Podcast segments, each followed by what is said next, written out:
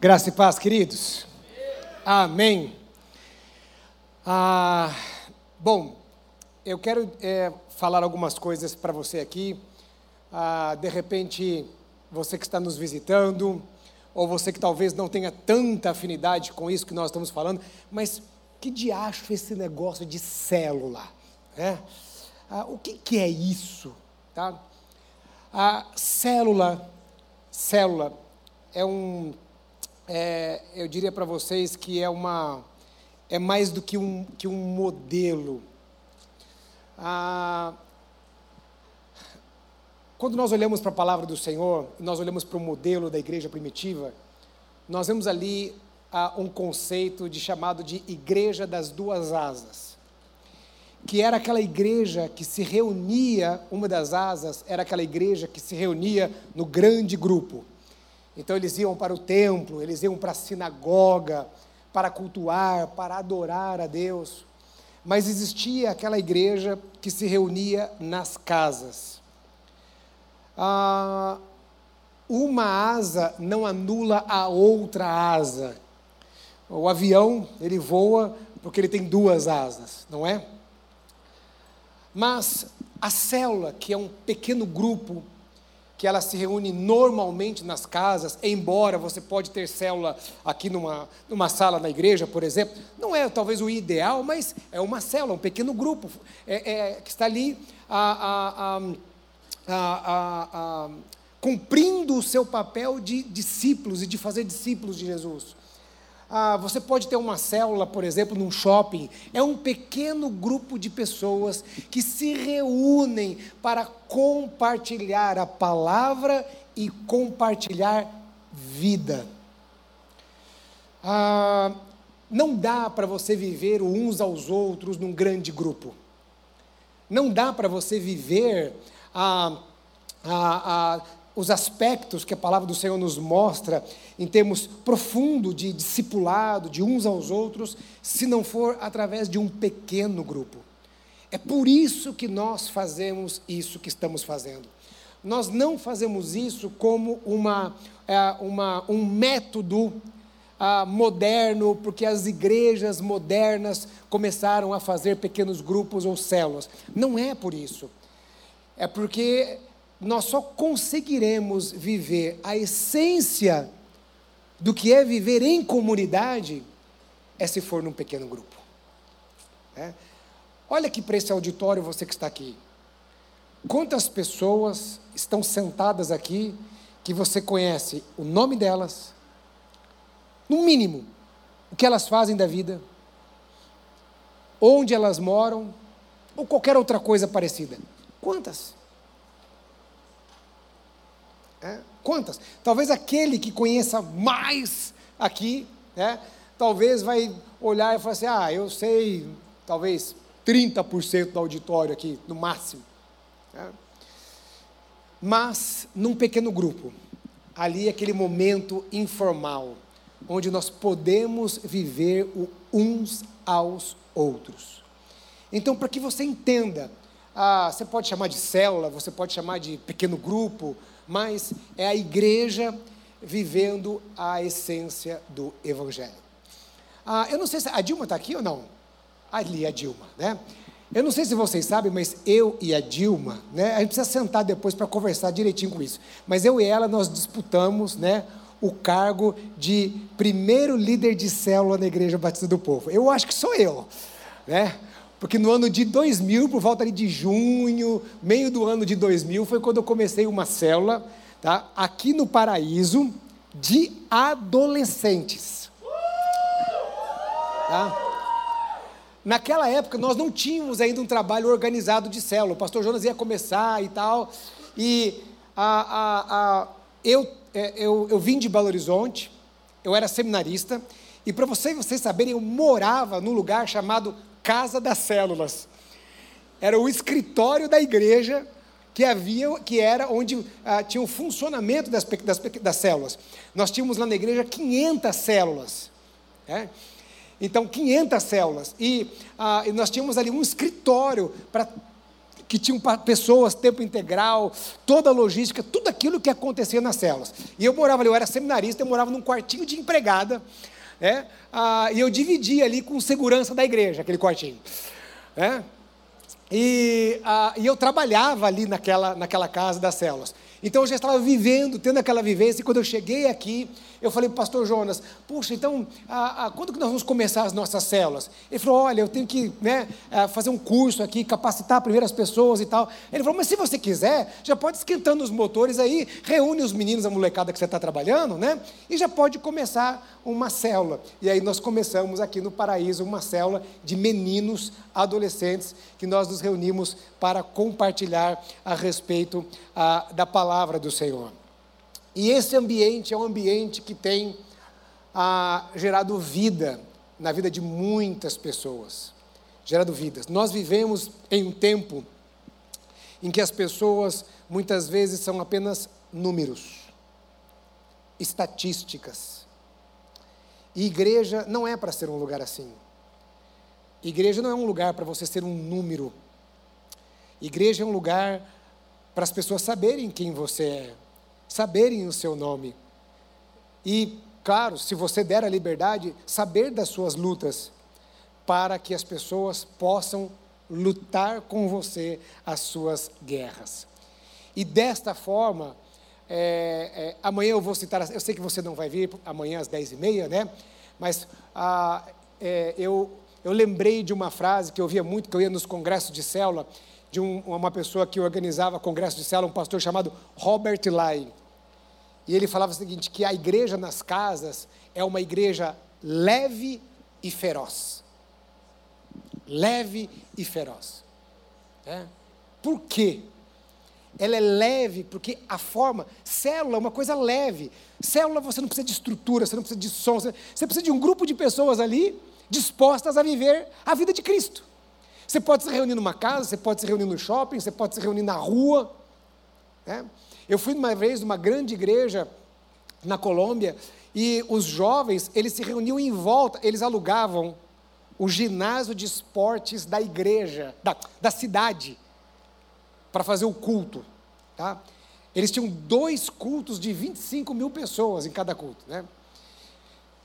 E os jovens, eles, é, é, você chegava assim na, na, na, naquele, naquele espaço, tinha um grande gramado em volta do, do ginásio poliesportivo da cidade, de Bogotá, na Colômbia ali, e você tinha centenas e centenas de jovens reunidos assim no, no na, sentados no chão, vivendo a, a, pequeno grupo, né? vivendo a vida da igreja, vivendo células. E então é leve, porque a forma com que você pode se organizar como uma célula, ela é leve. E ela é feroz, por quê? Porque uma vez que você vive, porque você só faz discípulos se você é discípulo. É. Então você não tem como fazer discípulos se você não é discípulo.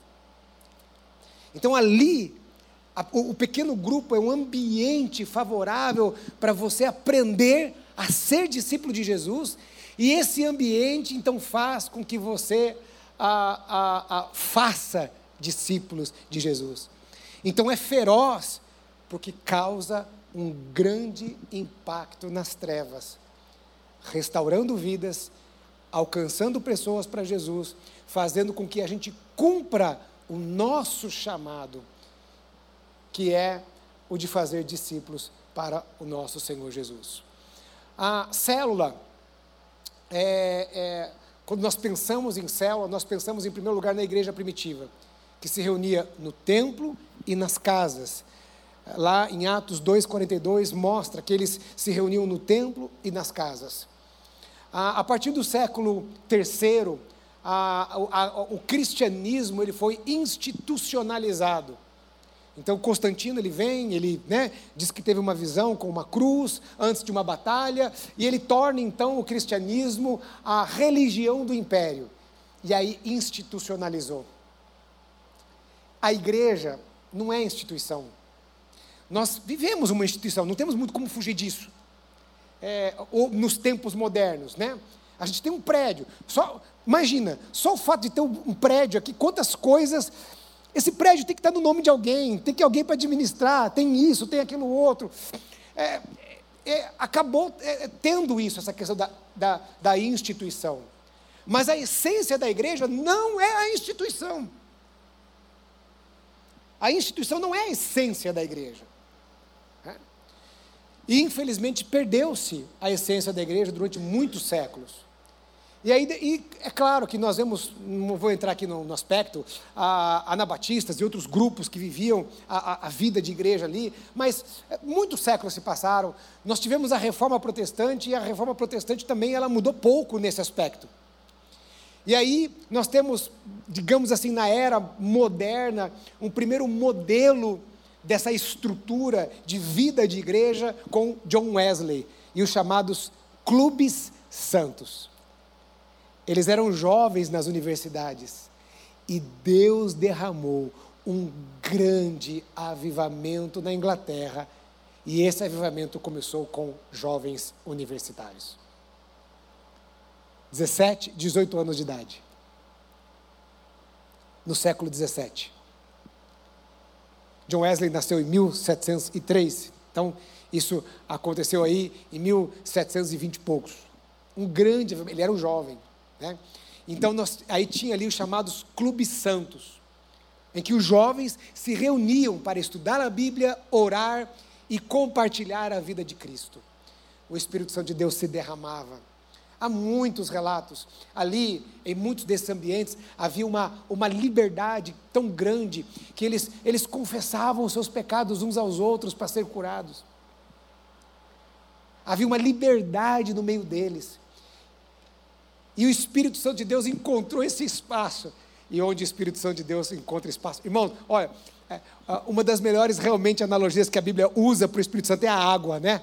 A água é um negócio, a água, onde ela encontra espaço, ela entra. Não é assim? Hoje eu descobri uma goteira lá em casa. Né? Eu cheguei na sacada assim, olhei para a Santa Churrasqueira, né? que é um lugar consagrado, a churrasqueira, onde você faz holocaustos, né?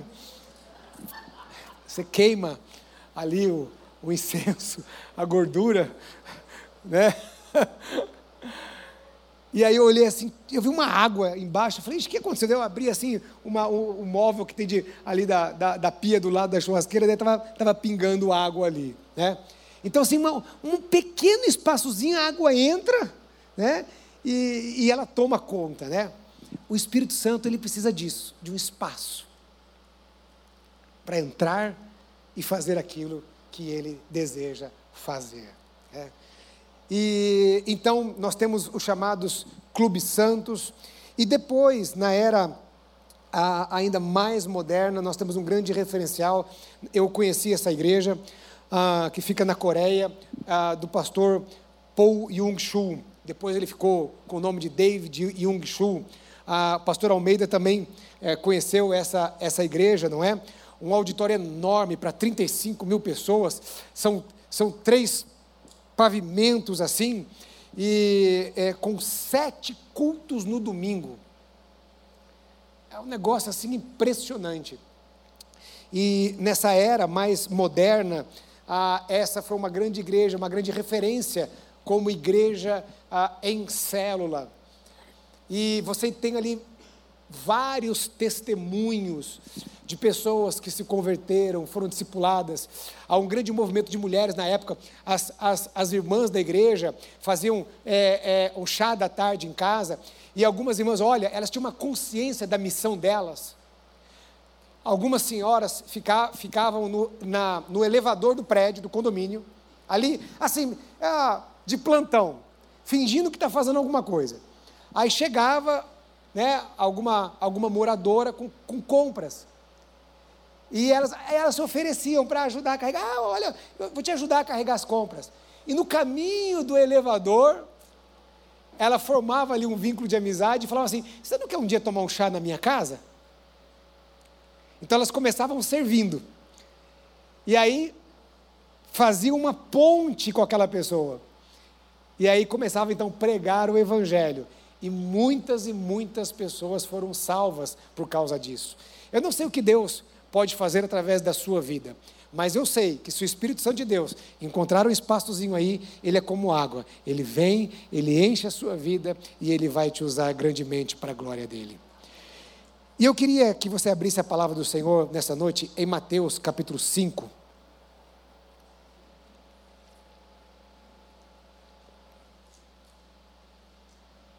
Texto muito conhecido, a partir do versículo de número 13.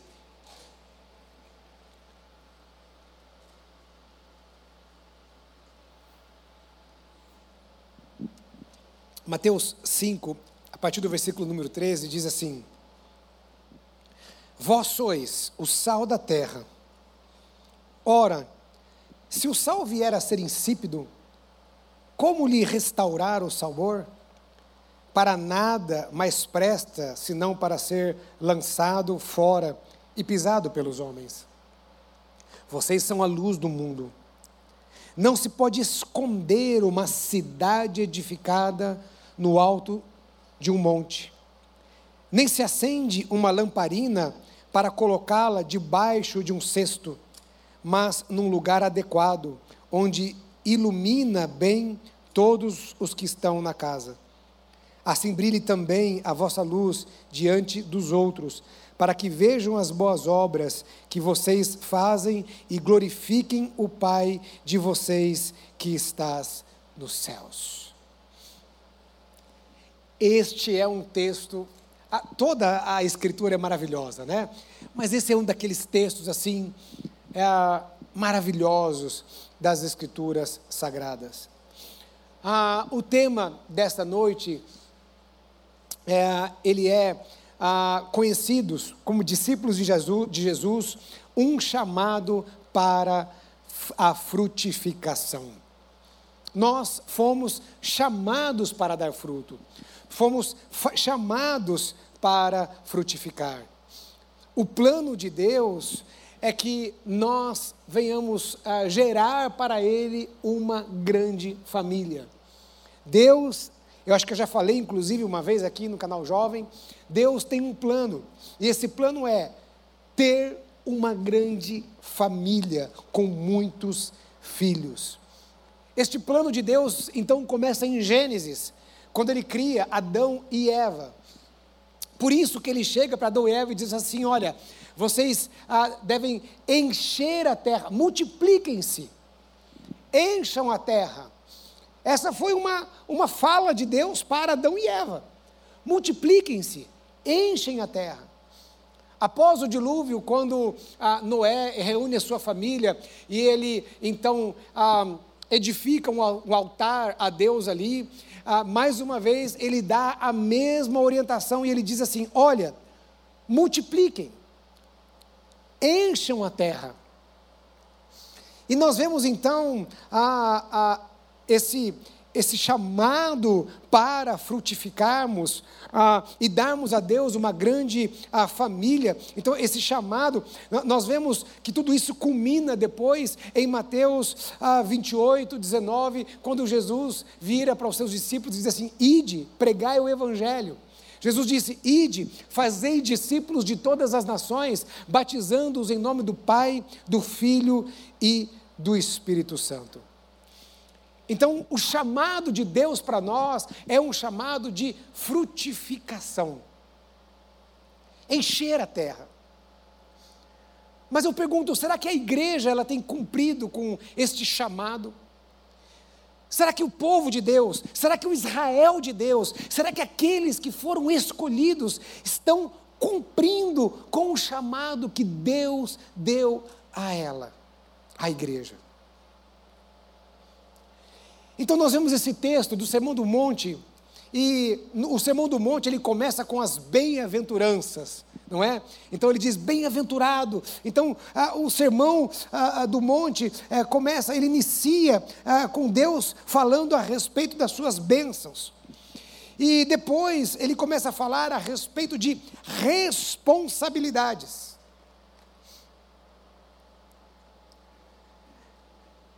Mas antes de entrar em responsabilidades específicas, como, por exemplo, a lei, a ira, o adultério, o divórcio, os juramentos, a vingança. Antes de entrar nesses aspectos, ele vem e traz esse texto: Vós sois o sal da terra, vós sois a luz do mundo, vocês são a luz do mundo.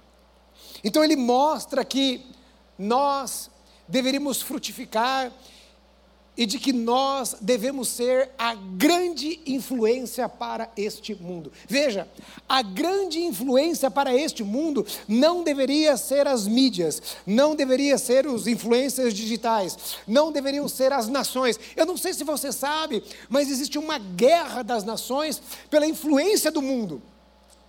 Essa guerra passa por uma guerra a, a, a, a econômica, passa por uma guerra cultural, e agora eu não estou falando de uh, esquerda, direita, não, eu estou falando de cultura mesmo de países. Uh, um país, por exemplo, quando ele quer crescer, ele, ele quer ter uma influência no mundo, ele começa com escolas, uh, ele planta escolas do seu país em outros países, ele começa a investir em ações, ele começa a investir em cultura, porque ele quer gerar influência no mundo. Então não existe nada e ninguém que deveria e que tem verdadeiramente a, a, a, a, a redundância, verdadeiramente a verdadeira missão de influenciar o mundo é a igreja. E quem é a igreja? Nós.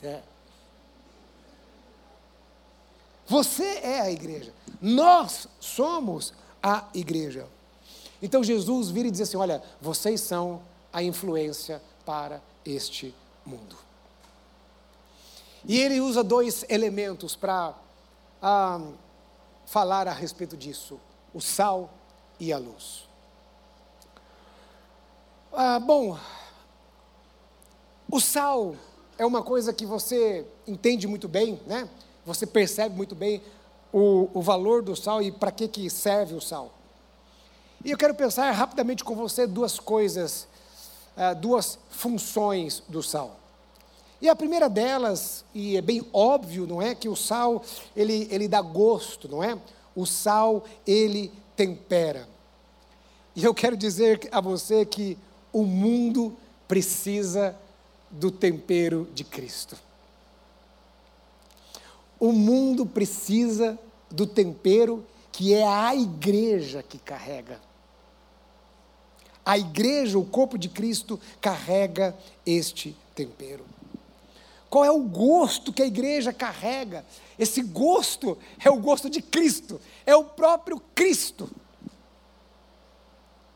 É através da igreja que o mundo conhece o gostinho de Cristo. É através das nossas vidas que eles vão sentir o gostinho de Cristo. Eles não vão sentir o tempero ah, da igreja, né? o tempero de Cristo, não apenas quando nós falamos, mas eles vão entender quando nós testemunhamos. O testemunho é a, é a grande chave para a proclamação do Evangelho. A pergunta que fica é: será que o mundo está conhecendo o gosto de Cristo?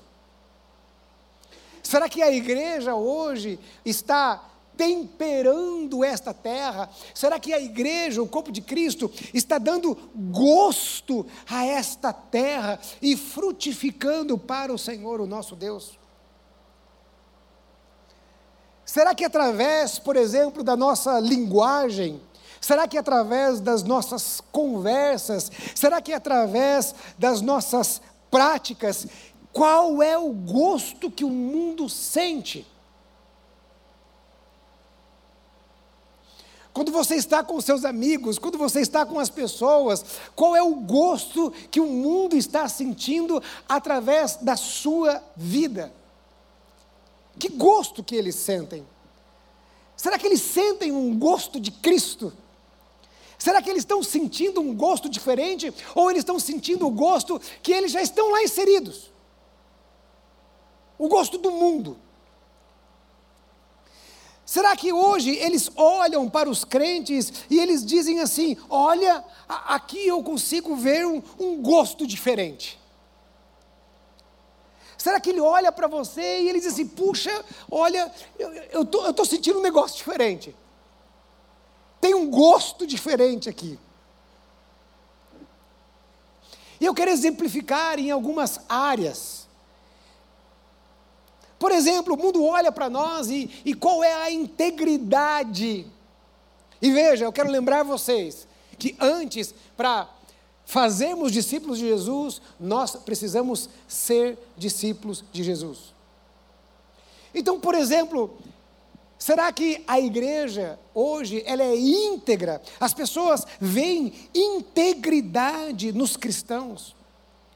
Será que, por exemplo, na hora que nós fazemos os nossos negócios, fazer negócio com crente é fazer um bom negócio? Ou o crente é aquele bicho enrolado, igual todo ímpio é? Ou grande parte? Será que é bom fazer negócio com crente?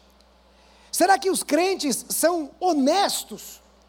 Será que ah, os, os, políticos cristãos são é, honestos? Será que contratar um crente é um bom negócio?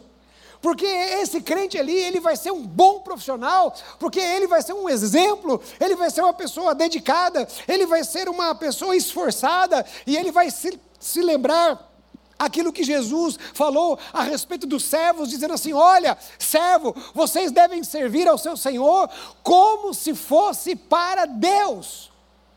Então, será que hoje, por exemplo, os crentes, ele tem essa consciência de que lá no trabalho, ele, ele deve ser, a, a, a, dar gosto, ele deve ser um bom profissional, ele não é aquele que enrola, não é? Ele não é aquele que pede para o outro bater ponto, eu nem sei se é, como é que funciona hoje, se tem ponto, né? Se é digital, como é que é, né? Alguns lugares tem, né?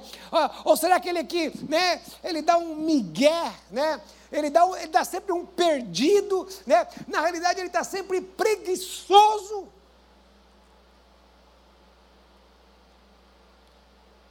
Olha, os crentes deveriam ser os melhores profissionais. E eu não estou falando nem aqui ó, em, em capacitação, mas eu estou falando em esforço. Porque às vezes você não teve a oportunidade de ter uma formação, mas esforço você é obrigado. E como que as pessoas olham para os crentes hoje? nos nossos relacionamentos, como nós tratamos as pessoas. Será que nós tratamos as pessoas em amor? E será que quando a, a, alguém, por exemplo, vai lá na sua célula, eles encontram um ambiente de amor, eles encontram um ambiente assim, puxa, é, essa galera, eles estão se reunindo aqui, ah, eu vejo o amor entre eles, eu vejo que eles cuidam uns dos outros, é, eu, vejo, eu vejo um gosto diferente. Será que quando eles, eles vêm na igreja, eles sentem um gosto diferente? Ou eles simplesmente chegam e olham e veem assim, nossa, que povo religioso! É um povo que está aqui só para me cobrar. É um povo que só está aqui, ele só tem uma linguagem evangélica. E aí, vaso? E aí, vaza? Oh, aleluia, glória a Deus.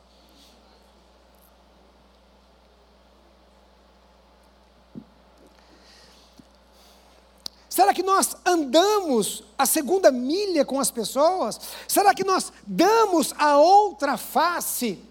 Ô oh, pastor, aí fica difícil. Pô, pastor, você está pegando pesado. Dá outra face, aí não dá, é sacanagem, né? Bom, então me aponte qual a diferença do mundo e da igreja.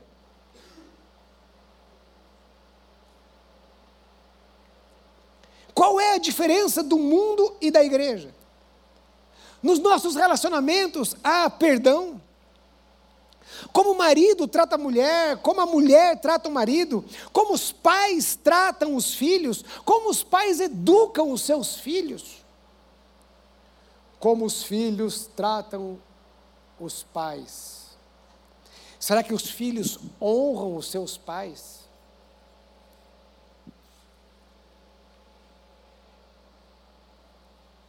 Qual a diferença do mundo e da igreja?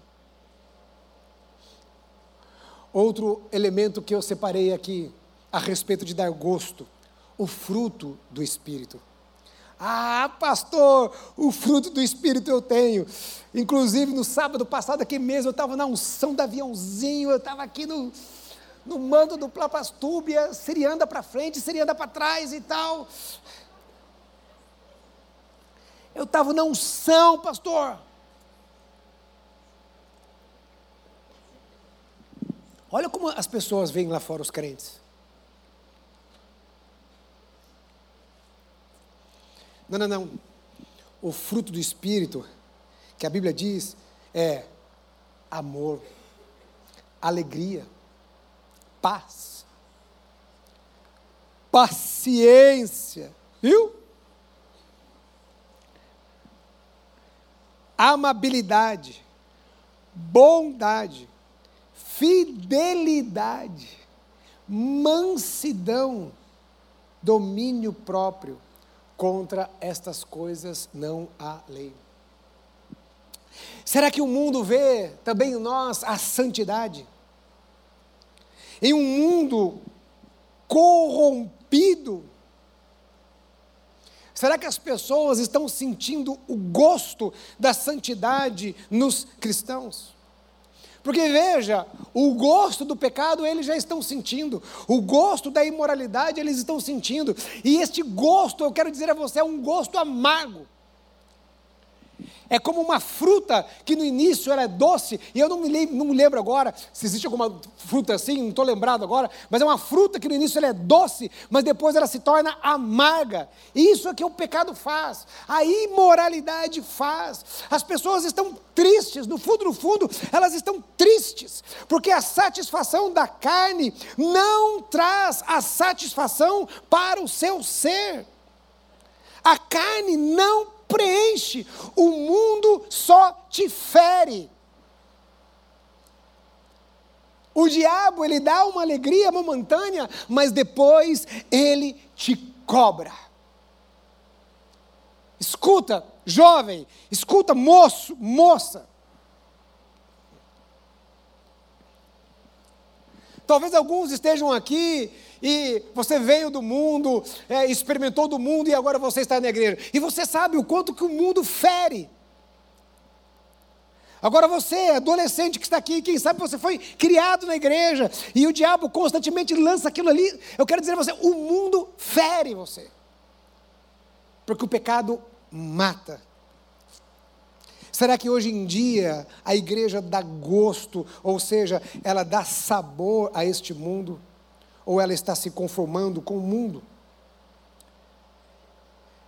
E uma coisa interessante a respeito do sal é que o sal ele é suficiente para dar gosto. Você pode fazer uma comida sem qualquer outro tempero.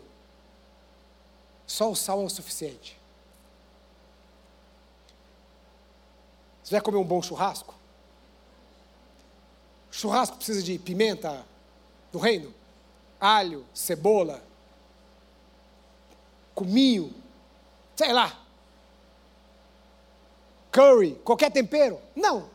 É carne e sal.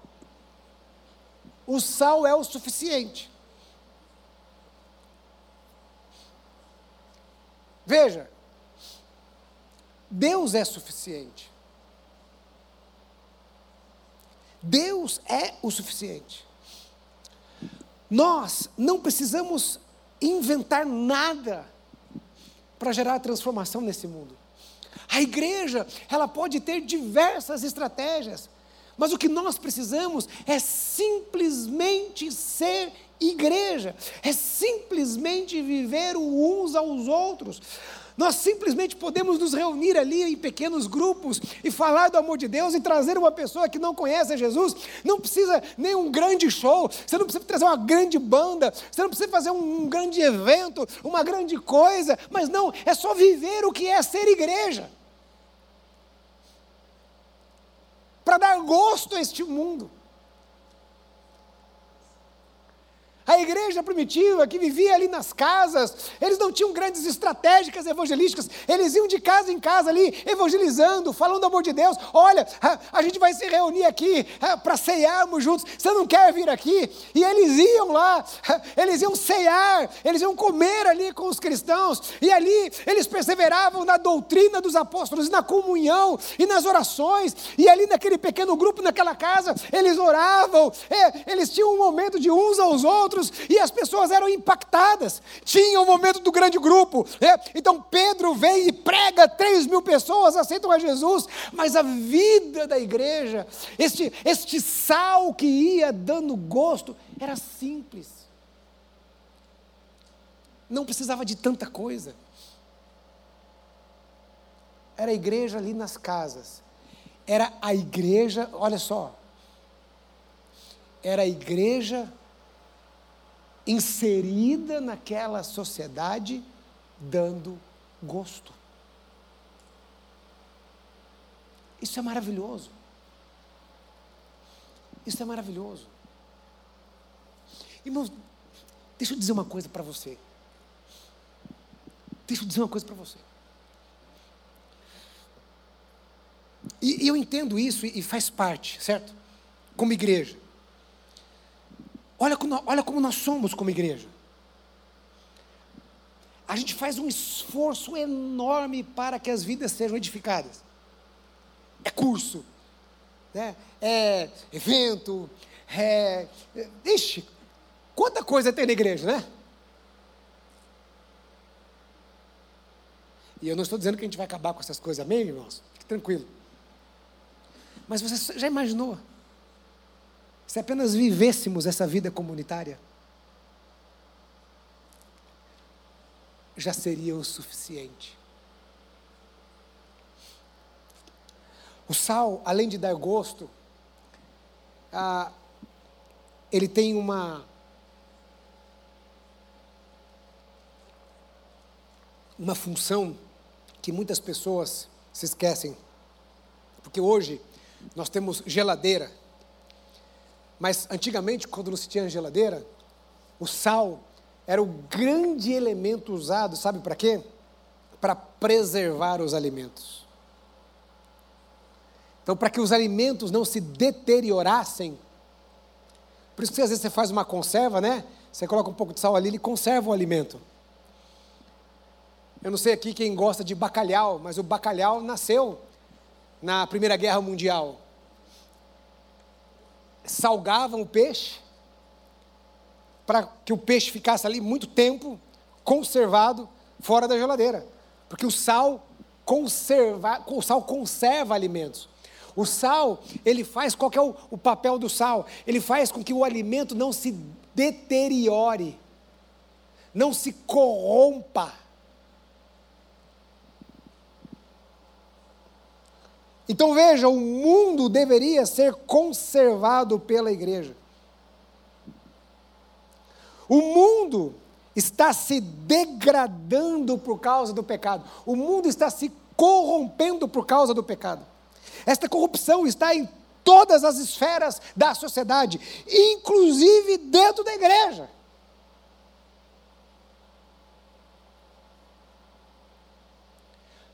Com pastores que manipulam o povo.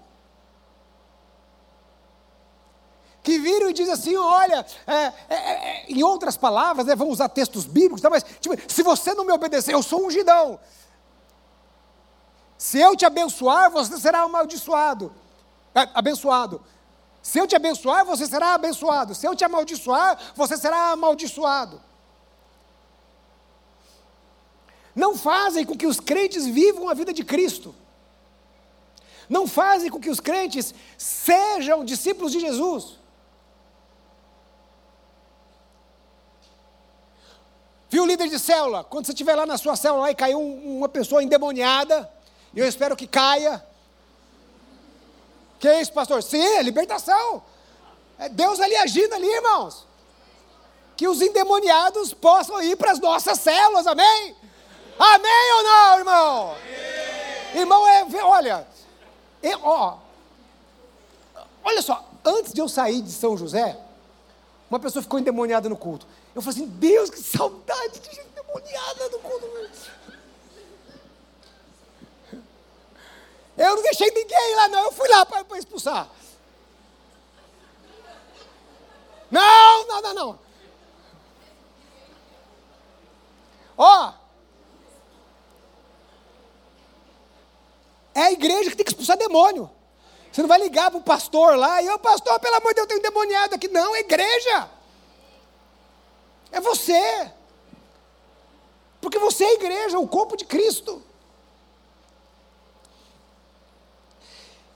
Veja as igrejas, quanta manipulação, quanta corrupção. Pastores que olham para a igreja como se eles fossem donos da igreja, donos, proprietários da igreja.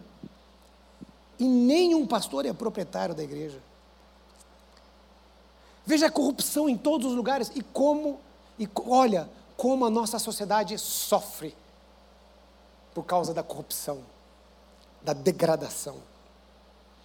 O pecado está matando pessoas, está matando as famílias. Olhem as pessoas doentes emocionalmente, a cada dia.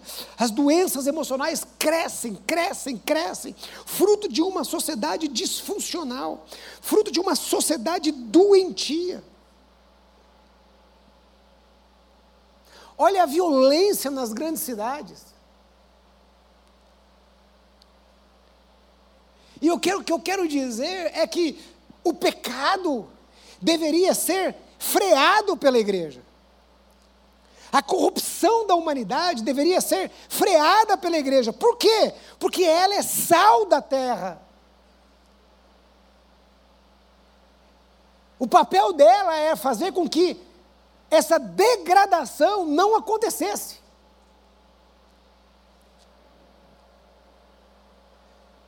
E nós vemos nas estatísticas do IBGE os número de, o número de cristãos né, cada vez maiores, de que se denominam evangélicos, ah, os índices cada vez maiores, mas eu não vejo, ah, pelo, no mínimo, pelo menos na mesma proporção, índices de corrupção menor, índice de violência menor, índice de desigualdade social ah, menor. Tem alguma coisa de errado. Então veja, o sal não está sendo sal.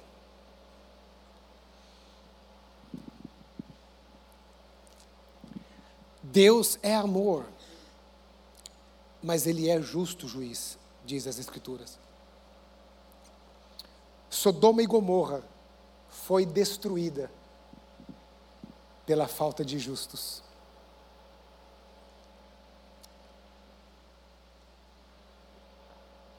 Lembra do diálogo de Deus com Abraão?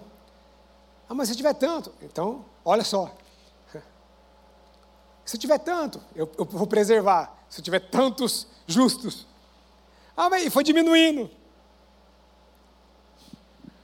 a falta de sal, a falta de justos, foi a destruição de Sodoma e Gomorra. E aí, olha que interessante. Por outro lado, nós vemos o quanto o sal em ação é poderoso.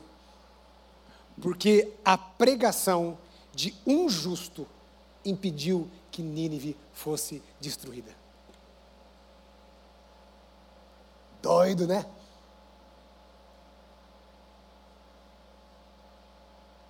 Um justo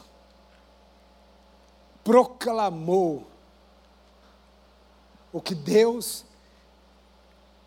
é, é o desejo de Deus para aquela nação, que eles se arrependessem, para aquela cidade. E o juízo de Deus não veio sobre Nínive. Então veja, o nosso testemunho e a nossa pregação são as armas para conservar o mundo.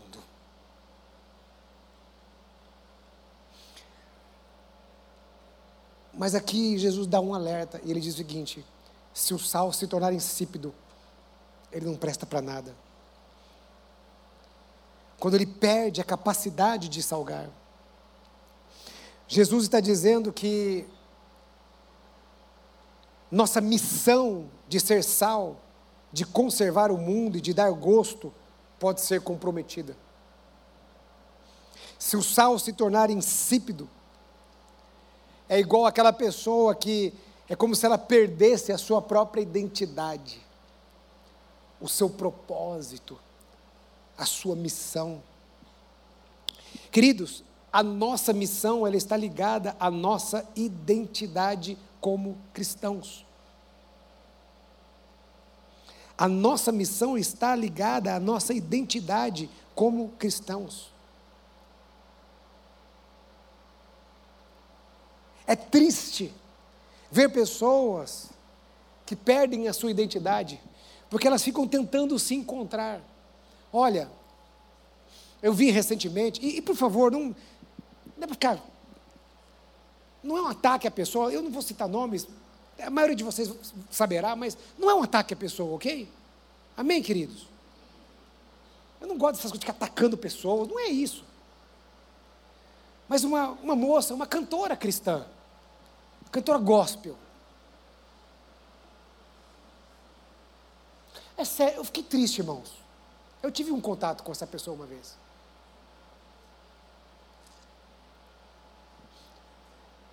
E aí, quando você olha para a vida dela, você percebe uma pessoa perdida, buscando se achar, buscando a aprovação das pessoas. Então era, ela estava ali como cantora gospel e tal, mas não se encontrava porque faltava algo, falta algo, certo? Ela, ela, ela, ela não se encontrou com a sua verdadeira identidade que ela deveria se encontrar, Cristo. Aí de repente ela começa ali, sabe, né? Aí ela começa a cantar canções que não eram nem cristãs, nem do mundão. Ficou ali, no, né? Meio que em cima do muro e tal, e tentando se encontrar. E olha, e você percebia, eu pelo menos percebia de uma certa forma, não na fala dela e tal, né? Está ali, mas eu, eu, eu vi ali uma pessoa sendo pisada pelos homens. Porque eu, você percebia que aquilo que as pessoas falavam sobre ela, sejam crentes, mesmo os crentes maldosos, né? Sejam crentes ou não crentes, que falavam mal e tal, ela sentia sendo pisada pelos homens. Não precisava viver isso.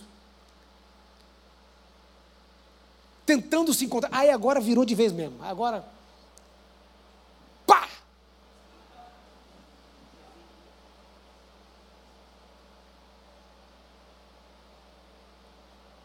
tristeza, até aparência.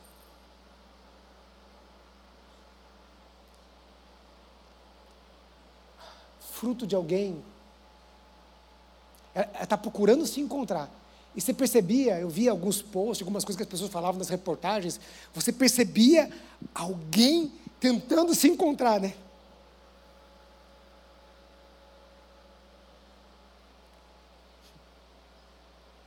mas ela vai continuar perdida.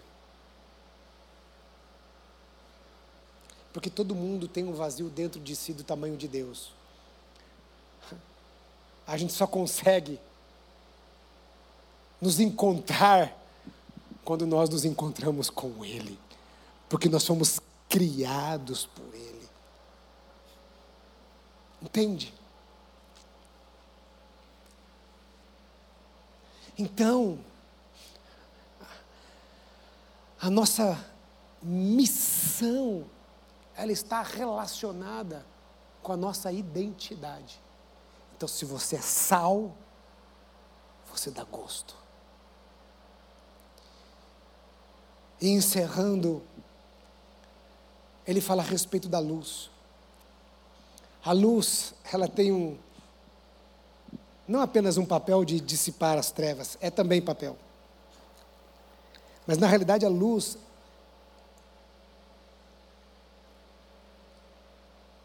ela tem um poder de revelar aquilo que está ali. A luz revela. Eu vi um pastor falando a respeito sobre a luz, de que normalmente o contexto, quando a Bíblia fala de luz, é um contexto de revelação. Então, nós somos luz, nós somos aqueles que, que devemos levar a luz. Nós somos aquele, aqueles que levam a palavra, porque a palavra ela traz luz ao entendimento das pessoas. Nós levamos as boas novas do Evangelho. O Evangelho revela quem nós somos, é o papel da luz. Ele revela ao ímpio quem ele é. Com isso, as pessoas são levadas ao arrependimento. Quando somos confrontados com a palavra, o Espírito Santo convence o homem do pecado, da justiça do juízo. Então a luz, ela revela as coisas. Quando pregamos a palavra para, as pessoas, nós estamos levando a elas a revelação de Deus a elas, para que essa revelação traga então libertação, porque a luz dissipa as trevas. Onde a luz entra, as trevas têm que sair. Quando levamos Cristo às pessoas, elas estão cegas no seu entendimento. Então nós levamos esta revelação.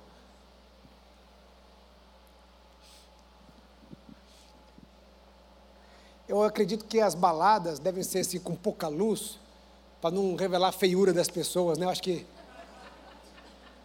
ajuda na conquista, né? É só para exemplificar, né? Gente, olha, eu fui pastor de jovens, hein, com essas piadas ruins pra caramba.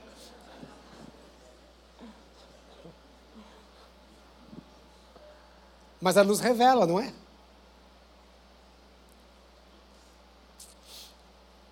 Nós somos o sal. Nós somos a luz. Ou seja, através daquilo que nós carregamos, aquilo que nós carregamos, as pessoas, elas têm uma revelação por causa da palavra. Então ela enxerga para dentro de si, ela diz assim: puxa, eu sou pecador, eu preciso me arrepender. Agora estou tendo entendimento. Foi jogado luz ao meu entendimento. É a nossa missão.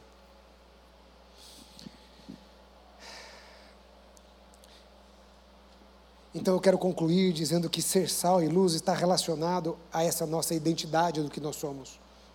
Está relacionado com o que nós somos. E o que nós somos está relacionado com o nosso propósito. Porque o que nós somos aponta para o nosso propósito. O sal tem um propósito, a luz tem um propósito. Então Jesus está dizendo: vocês são isso. E esse é o propósito de vocês.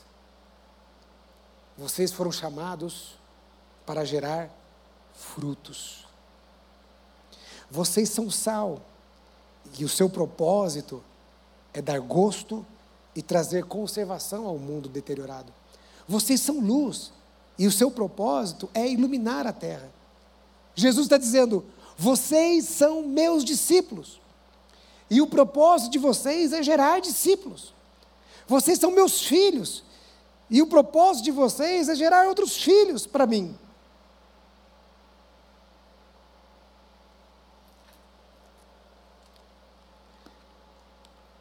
Tecladista pode vir, em nome de Jesus, amém? Agradeço a oportunidade.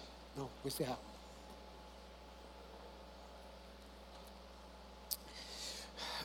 Eu era criança e. Eu era muito sonhador, cara. Muito sonhador.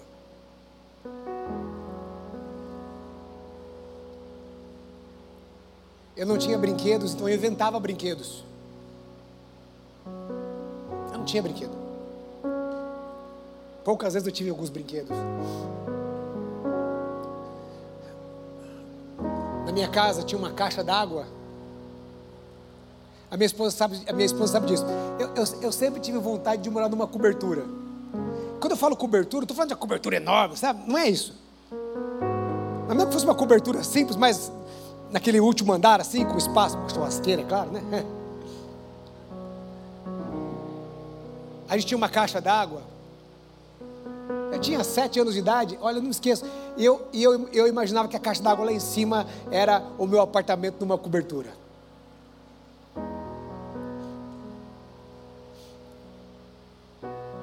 Eu era líder de jovens no Paraná com 18 anos de idade. Ali eu não tinha ainda a convicção do meu chamado. Eu não sabia, mas Deus já estava trabalhando na minha vida para um chamado.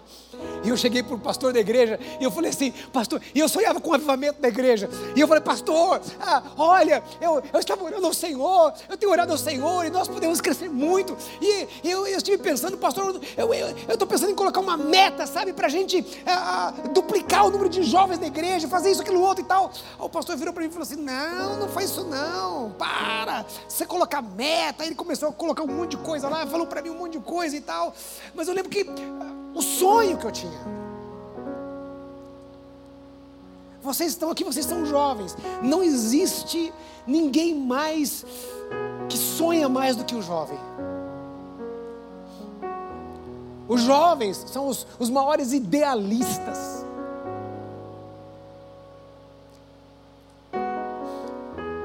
Normalmente são os jovens que querem transformar o mundo. Até aqueles jovens que estão buscando transformar o mundo da maneira errada, sabe? Não é? Tem um monte de jovem aí. Desculpa, mas é cabeça oca. Ele busca uma ideologia, mas sabe, olha, olha, ah, vamos olhar algumas coisas para o lado positivo. Ele quer mudar o mundo. Ele tem um ideal. Vocês são jovens e vocês estão aqui na igreja. E eu quero dizer a vocês que nada pode trazer verdadeira transformação para o mundo a não ser o poder do Evangelho. Não existe nada, não existe sistema político, não existe sistema econômico, não existe é, coach, não existe filosofia de vida, não existe religião, não existe nada. A única coisa que pode trazer verdadeira transformação para o homem no seu corpo, na sua alma, no seu espírito é Cristo. E o poder do Evangelho, nada, nada. Olha, olha, só Cristo pode transformar o homem em todas as suas esferas do homem decaído. Então o homem lá, no Adão, lá no paraíso, ele decaiu. A queda afetou o homem no seu corpo, na sua alma e no seu espírito.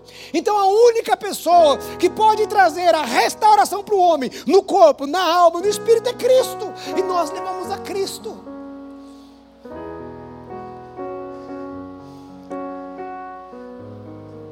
Nós levamos a Cristo. Quando nós reunimos nas nossas células, nos nossos pequenos grupos, Ali nós vamos nos reunir e dizer assim: Senhor, nós queremos ver outros aqui. Nós queremos ver outras histórias de transformação. Essa semana eu liguei, eu mandei uma mensagem para o Giba. Falei assim: Giba, nós vamos fazer um negócio aqui na igreja. O pastor Enéas vai tremer lá no, no, no caixão e o pastor Jonas vai falar assim: O que, que eu fiz de passar a igreja da Monte menino aí? Falei, Giba, vamos pegar o Intertim, né? Pode contar? Não, vou contar sim. Eu vou, eu vou já incendiar o coração deles. Falei assim: ó, vou pegar o Intertim Radical, o canal vai ficar de fora dessa vez, tá? Vou pegar o Intertim o Radical, nós vamos fazer um campeonato de videogame aqui na igreja. E aí as finais vai ser aqui no telão, aqui assim, ó. Vamos colocar umas mesas aqui, nós vamos fazer um show, trazer um, sei lá, o DJ PV, não sei quem. E é, nós vamos arrebentar assim.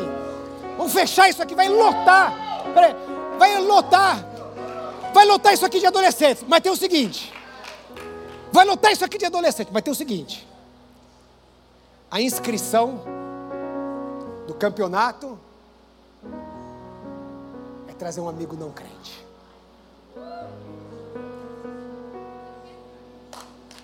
Trazer um amigo não crente.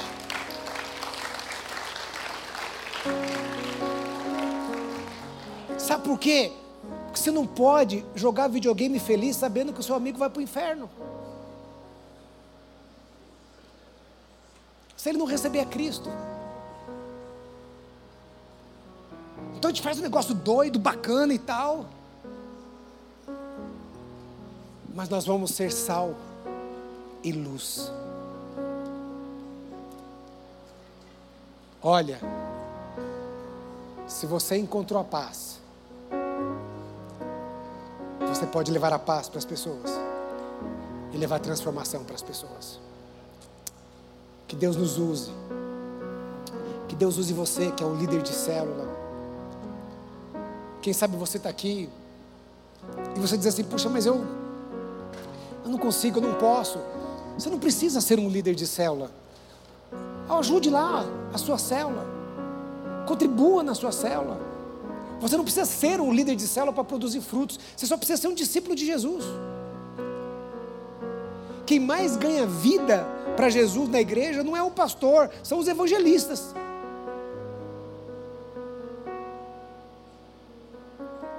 Mas simplesmente se disponha. Lembre-se que o Espírito Santo é água. Ele só precisa de um pequeno espaço. Apenas se disponha para o Espírito Santo de Deus e Ele vai usar a sua vida. Fique em pé onde você está. Feche os teus olhos. Quem sabe você vai dizer assim agora?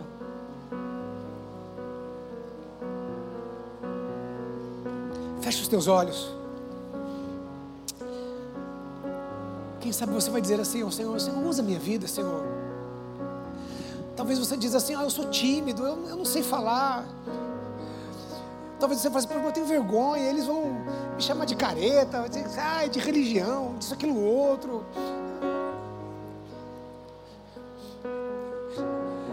Em nome de Jesus, a palavra do Senhor diz que o poder do Espírito Santo desceu sobre aquela, aquela igreja primitiva e eles tinham ousadia seja cheio do Espírito Santo e pregue o Evangelho na ousadia do Espírito Santo. Os resultados você deixa com Deus. Pregue o Evangelho, frutifique para o Senhor, seja sal e luz, seja um agente de transformação nessa terra. Feche os teus olhos, ore ao Senhor, ore ao Senhor, ore ao Senhor. Ore ao Senhor, em nome de Jesus, ore ao Senhor.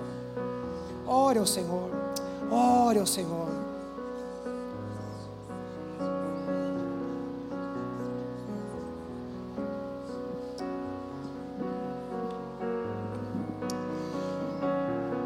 Pai, em nome de Jesus, nós pedimos a Ti, Senhor, que o Senhor dê realmente ousadia para os Teus filhos, para as Tuas filhas, para que eles preguem o Evangelho, Senhor segundo, ó Pai, o teu poder e a tua capacidade. Senhor, em nome de Jesus, dê à sua igreja, Deus, intrepidez, para que realmente, Pai, eles sejam, para que eles se manifestem como aquilo que eles já são, sal e luz nessa terra. Pai, nós clamamos em nome de Jesus por um avivamento, Senhor, nas escolas, nas faculdades, nos trabalhos, ó Deus, e nos condomínios. Pedimos, ó Pai, em nome de Jesus, que cada um aqui, Senhor, realmente, Pai, venha se dispor para a missão da igreja que é fazer discípulos, ó Senhor. Tira de nós, ó Pai, toda timidez, Tira de nós, ó Pai, tudo aquilo que nos impede, Senhor, de pregar a tua palavra. Senhor, a tua palavra diz que o apóstolo Paulo, falando com Timóteo, ele disse que nós não temos, ó Deus, o espírito de covardia, mas nós temos, ó Senhor, no Senhor o espírito e a possibilidade de pregar o evangelho. Senhor, em nome de Jesus, levanta na juventude, Pai, da Igreja Batista do Povo, pregadores, Senhor, missionários, Pai que estejam no dia a dia anunciando a tua palavra. Senhor, nós vemos na igreja ali primitiva que as pessoas comuns elas saíam pregando o evangelho. Onde elas estavam, Senhor? No lugar, ó Deus, que elas eram plantadas, elas pregavam o evangelho. Por isso, Espírito Santo, enche-nos, ó Deus. Enche-nos, Espírito Santo. Enche cada um de nós aqui, ó Pai, para que em cada oportunidade nós tenhamos a sabedoria, nós tenhamos, Senhor, a palavra que vem do teu trono, papai, para conduzir as pessoas a tua presença. Senhor, nós clamamos e nós cantamos muitas vezes, Maranata, ora vem, Senhor Jesus. Mas, Senhor, nós ficamos calados, ó Pai, diante, ó Deus, de tanta coisa que tem acontecido, e nós temos visto, Senhor, pessoas tirando a própria vida, pessoas, Senhor, se drogando, pessoas, Senhor, perto de nós, cada vez mais longe da tua presença. Por isso, Espírito Santo, coloca sobre nós, nessa noite, noite um peso, Senhor, um peso, Senhor, de responsabilidade por cada pessoa, Deus, por cada pessoa, Deus, que nós temos que pregar o Evangelho. Eu quero te fazer um convite. Quero te fazer um convite. Você que quer receber uma oração agora. Nós estamos aqui em vários pastores, eu acho que é importante isso para que você receba a intrepidez, ousadia, para que em nome de Jesus você seja aí lançado, para que essa semana você já comece a pregar o Evangelho, onde você estiver, eu quero que você venha aqui à frente, venha aqui à frente, sai do seu lugar, e nós queremos orar por você. Você que precisa de uma oração, você que precisa realmente que o Espírito Santo te capacite, te dê ousadia e intrepidez para você anunciar a palavra no ambiente que você estiver. Saia do seu lugar e venha aqui à frente, nós queremos orar por você. Quero chamar aqui os pastores, pastor Ivener, pastor Tarcísio, pastor Almeida, pastor João, por favor, venha aqui à frente, nós queremos orar por você em nome de Jesus. E você que está no seu lugar, eu quero que também você ore. Busque o Senhor. Porque parece muito óbvio, mas muitos de nós, muitas vezes nós travamos diante das pessoas.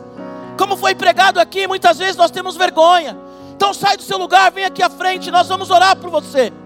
Para que em nome de Jesus, vem aqui, Joel, em nome de Jesus. Em nome de Jesus, nós queremos orar por vocês agora. Senhor, nós pedimos, ó Deus, que o Senhor encha cada um desses jovens agora, com aquela unção, Senhor, que veio sobre a tua igreja lá em Pentecostes, ó Pai.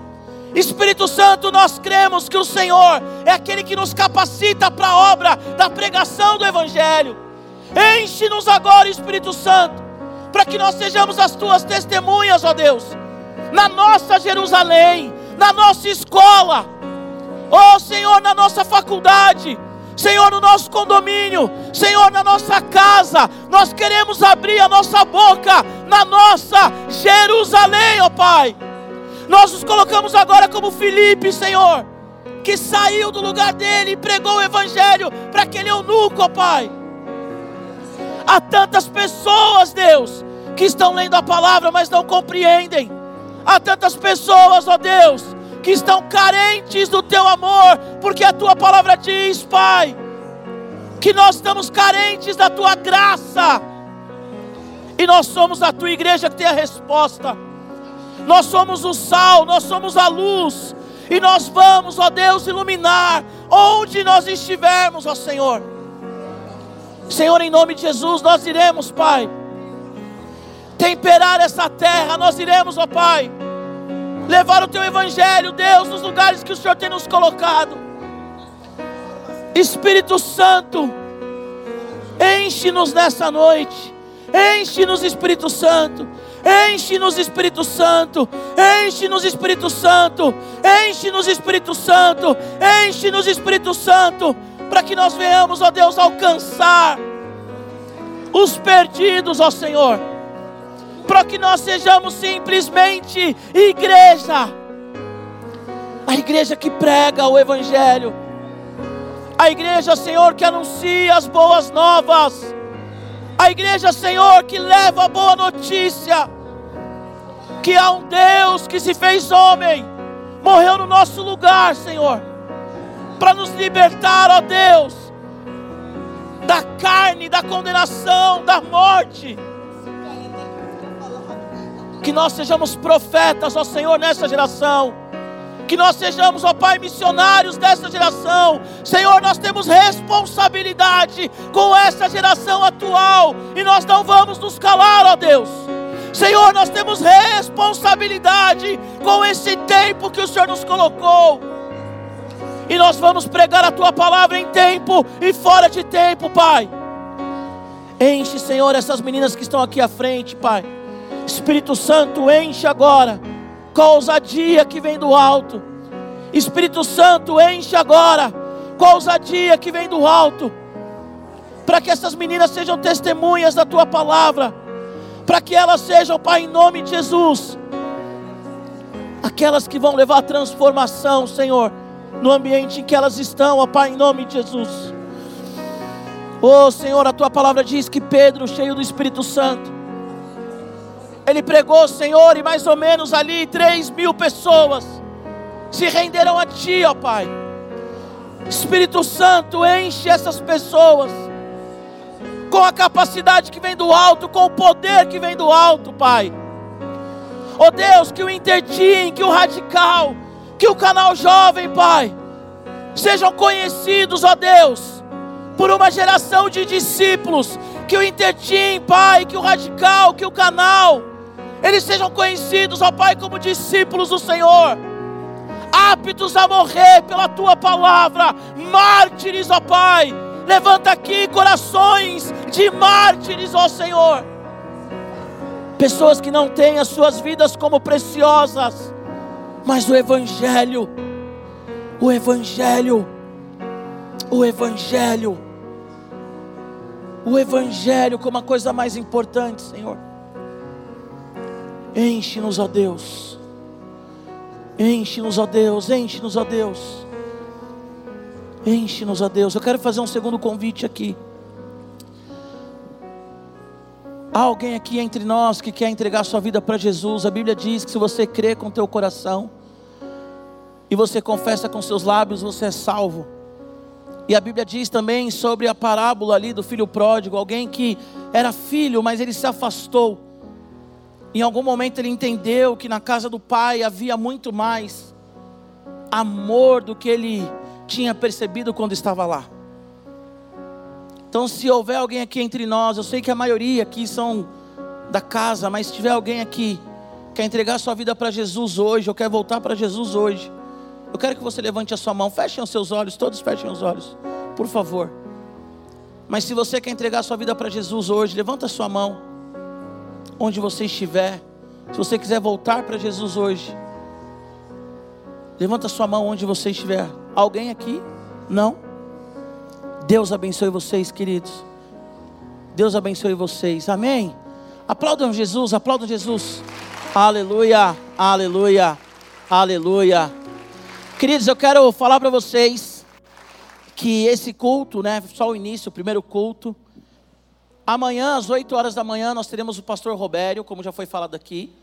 Às 10 e 15 pastor Ivener, tá? Às 17 horas, pastor Tarcísio. E às 19 e 15 a Ieda da Cru. O pastor Ivener falou que vocês não iam vir amanhã, mas venham, tá bom? Estejam aqui, cheios do Espírito Santo, juventude forte no domingo, tá bom? Galera, nós temos lanche lá fora, tá? Então quem tiver com fome, agora também não precisa sair correndo, né? Mas a gente tem um lanche lá fora. Quem tiver com fome, para ali para comer. Se você não tiver com fome, para ali também, para que você tenha aí a, a comunhão com a galera. E nós temos também uma mesa com a inscrição da campa do canal, do lado direito aqui. E tem uma dinâmica lá muito legal de adivinhar os negócios. Vale a pena, mesmo você do radical, vai lá na dinâmica do canal que vai ser top, tá bom? Deus abençoe vocês, até amanhã. É nós.